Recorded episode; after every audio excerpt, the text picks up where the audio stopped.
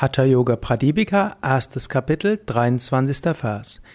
Ekam padam tataikasmin vinyaset urunistiram itarasmims tatachorum virasanam itiritam.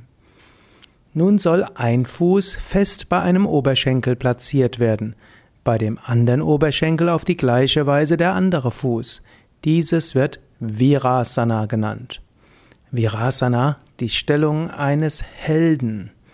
Ich will ja bei diesen Kommentaren zur Hatha Yoga Pradipika Inspirationen geben, nicht nur für den Hatha Yoga.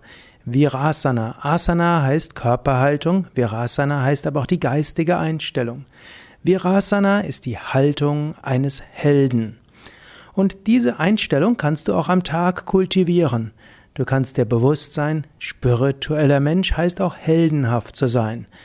Du kannst dir überlegen, was dir heute so alles bevorsteht oder wenn du den Podcast hier abends hörst, was dir morgen bevorsteht. Und dass du dort heldenhaft sein willst. Kann schon beginnen, dass du morgens früh aufstehst, auch wenn du keine Lust hast. Ein Held macht Dinge, auch wenn sie ihm keinen Spaß machen. Ein Held macht das, was zu tun ist, ohne zu überlegen, ob es jetzt angenehm ist oder nicht. Ein Held ist bereit, auch gegen eigene Bequemlichkeit zu gehen. Heldenhaft heißt auch, bei der Ethik zu bleiben.